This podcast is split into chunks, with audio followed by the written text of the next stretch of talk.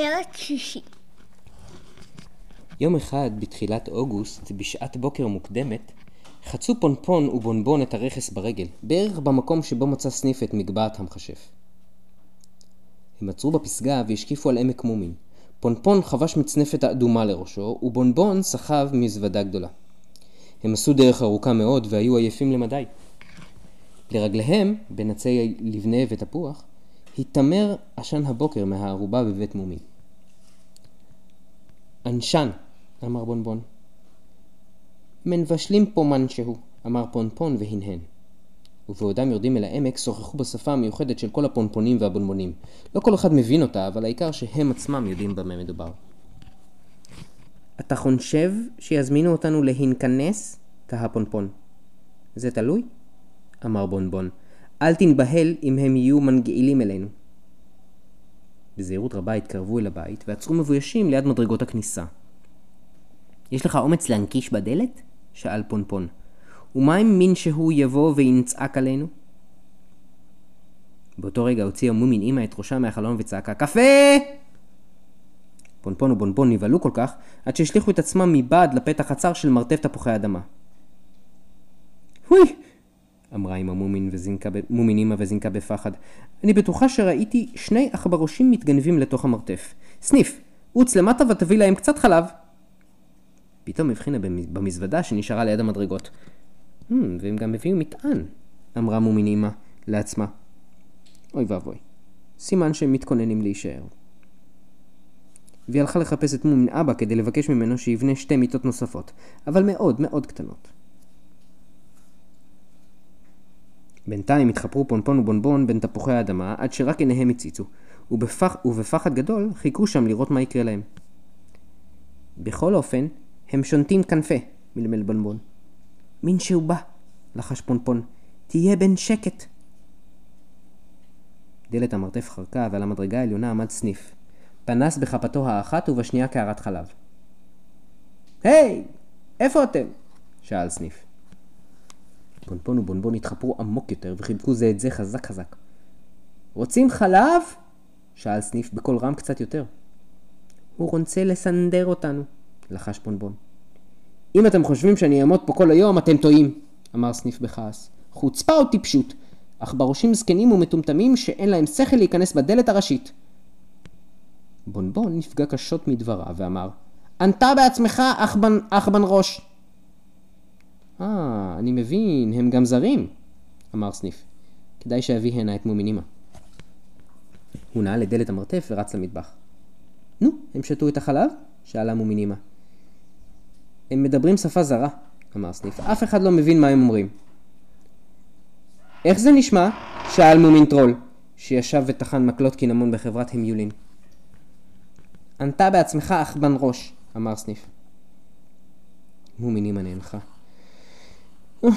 אני רואה שיהיה פה שמח, היא אמרה. איך אבין מה הם רוצים לקינוח ביום ההולדת שלהם, או כמה כריות הם רוצים מתחת לראש? נצטרך ללמוד את השפה שלהם, אמר מומין טרול. זה נשמע קל, פנשות ממש. אני חושב שאני מבין אותם, אמר המיולין בנימה מהורהרת. הם בוודאי אמרו שסניף הוא אך בראש זקן קרח. סניף הסמיק וזקף את ראשו ברוגז. לך תדבר איתם בעצמך, אם אתה כל כך חכם, הוא אמר. המיולין מיהר אל מדרגות המרתף וקרא בחביבות. ברונחין הבנאים, ברוך... ברונחין הבנאים! ראשיהם של פונפון ובונבון הציצו מתוך ערמת תפוחי אדמה והביטו בו. חלב! תנים! פונפון ובונבון עלו במדרגות בצעדים רכים ונכנסו לסלון. סניף הביט בהם וראה שהם קטנים ממנו בהרבה. מיד נעשה ידידותי יותר ואמר בהתנשאות: היי, נחמד לראות אתכם. תודה, גם אותך, אמר פונפון. אנתם שונטים כנפה? תהה בונבון. מה אמרת? שאלה מומינימה. הם רעבים, אמר המיולין, אבל המראה של סניף עדיין לא מלבב ביניהם. אם כך, תמסור להם, אמר סניף ברוגז, שמעולם לא ראיתי שני פרצופי דגי מלוח כאלה, ועכשיו אני הולך מפה.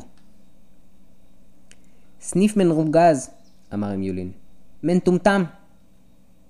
בבקשה, בואו תשתו קפה, אמרה מומינימה בעצבנות. והיא הראתה לפונפון ולבונבון את הדרך למרפסת, בעוד המיולין פוסע בעקבותיהם. כולו גאווה על מעמדו החדש בבית. כמתורגמן. וכך השתלבו פונפון ובונבון בחיי משפחת מומין והיו לבני בית. הם היו די שקטים מטבעם, ורוב הזמן התהלכו כשהם אוחזים ידיים.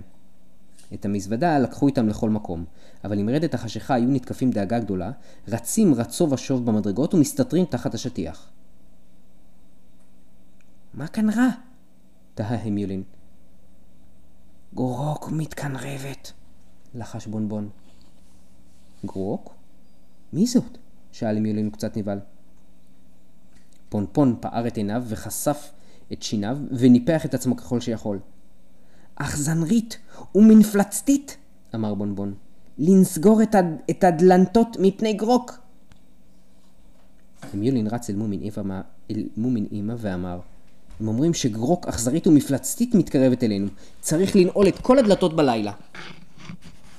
אבל יש לנו רק מפתח לדלת המרתף, אמרה מומין אימא בדאגה.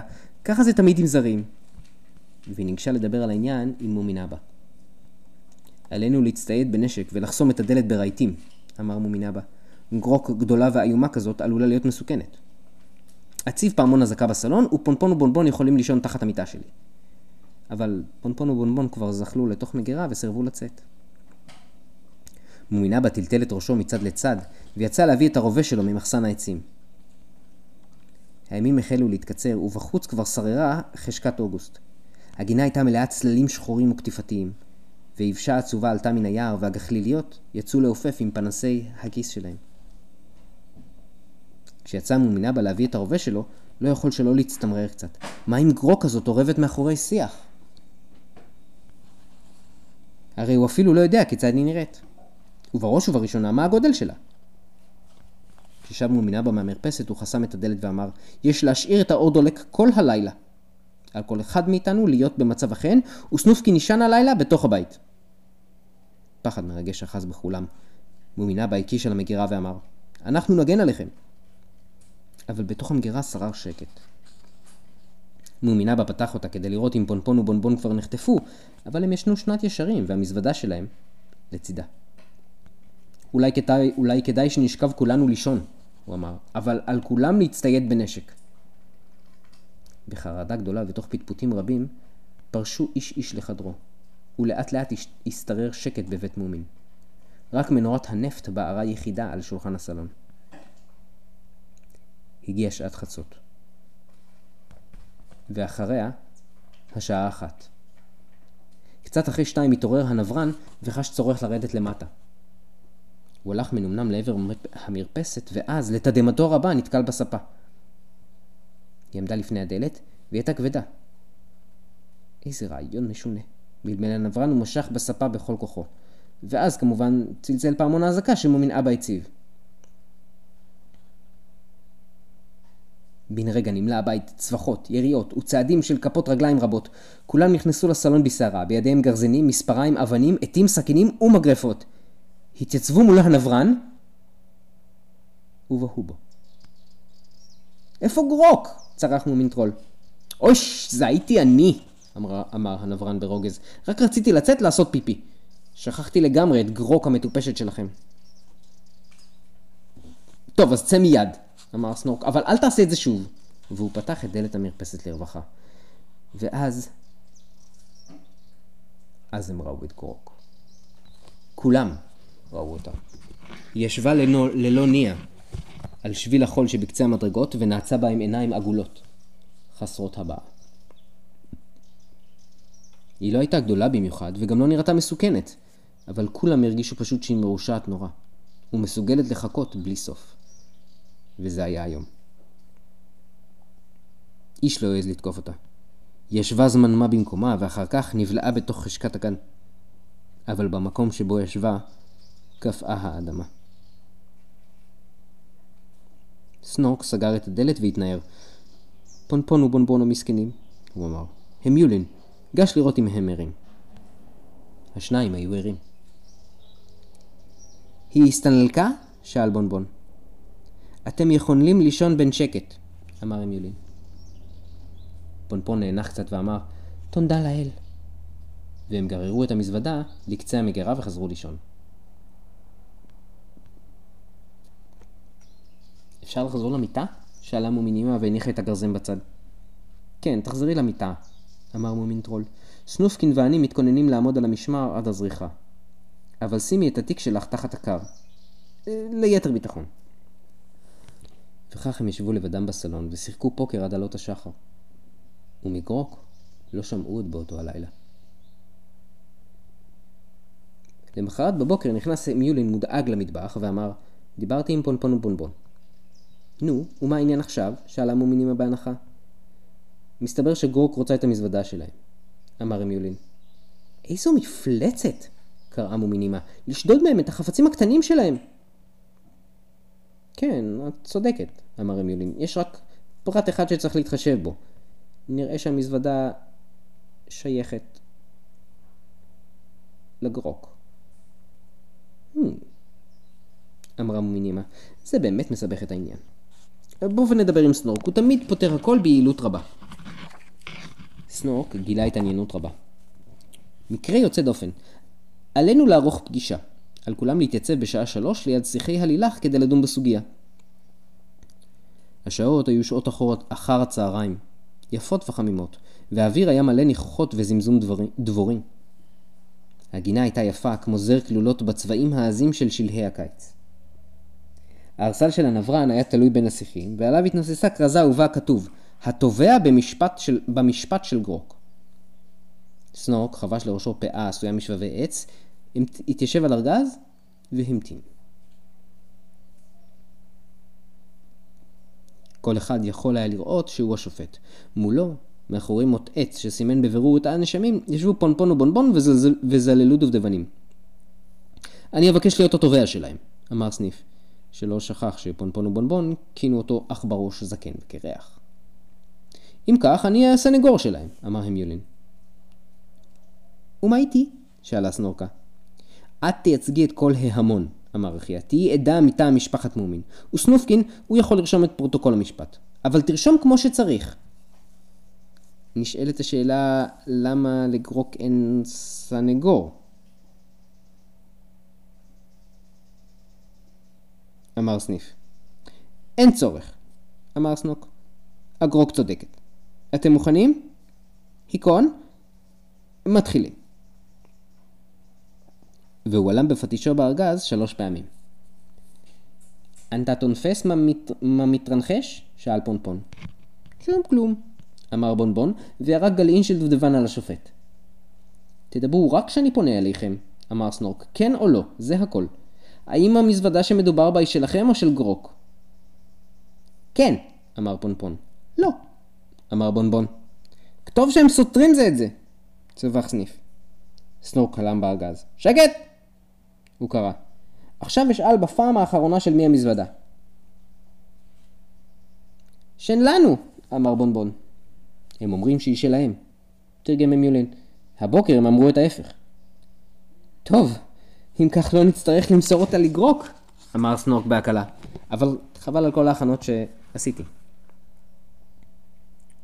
פונפון התמתח ולחש משהו להמיולין. להמיולין.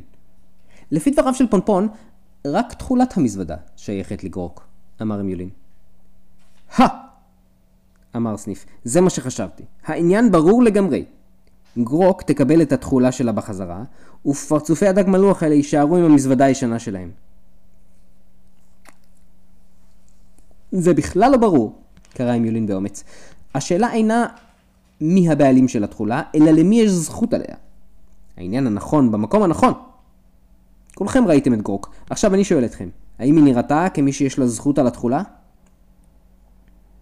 אתה צודק, אמר סניף בפליאה, אתה ממש חכם. אבל תחשבו כמה גרוק בודדה, דווקא משום שאיש לא מחבב אותה, וכולם חושבים עליה דברים רעים. תכולת המזוודה היא אולי הדבר היחיד שיש לה, ועכשיו רוצים לקחת גם אותה. בודדה ודחויה בלילה, המשיך סניף בקול רועד, אחרי שפונפונים ובונבונים גזלו ממנה במרמה את רכושה היחיד. והוא קינח את חותמו, ולא היה מסוגל להמשיך. סנורק הקיש בארגז, גרוק אינה זקוקה לנאום הגנה, הוא אמר. חוץ מזה, ההסבר שלך פונה לרגש ולא לשכל, וכך גם הסברו של המיולין. העדים, נא לגשת הנה. מה בפיכם? אנחנו נורא מחבבים את פונפון ובונבון, נאמר בשם משפחת מומין. את גרוק לא אהבנו מההתחלה. יהיה עצוב אם יצטרכו להחזיר לה את התכולה שלה. צדק הוא צדק, אמר סנורקו בחגיגיות, עלינו להיות ענייניים. ובמיוחד משום שפונפון ובונבון אינם רואים כל הבדל בין צדק לאי צדק. אך אין זו אשמתם, כך הם נולדו. התובע, מה יש לך לומר? אבל הנברן נרדם בסד. נו טוב, אמר סנוק, נראה שזה לא עניין אותו. האם אמרנו כל מה שצריך להמר לפני שאתן פסק הדין? סליחה, אמר כל ההמון, אולי התמונה תתבהר אם נדע מהי בעצם התכולה? פונפון שוב לחש משהו, והמיולין הנהן. זה סוד, אמר המיולין. פונפון ובונבון סבורים שהתכולה היא הדבר היפה ביותר על האדמות, ואילו גרוק חושבת שהיא סתם היקר ביותר. סנורק הנהן כמה פעמים וכימת את מצחו. זה מקרה קשה, הוא אמר. פונפון ובונבון הציגו טיעונים נכונים לגמרי, אבל מעשיהם לא היו צודקים. וצדק הוא צדק. אני מוכרח לחשוב. על כולכם לשמור עכשיו על השקט. דממה גמורה השתררה בין שיחי הדילך. הדבורים זמזמו, השמש קפחה על הגינה. לפתע חלף משב קר על פני הדשא. השמש הסתתרה מאחורי ענן והגינה נראתה אפורה.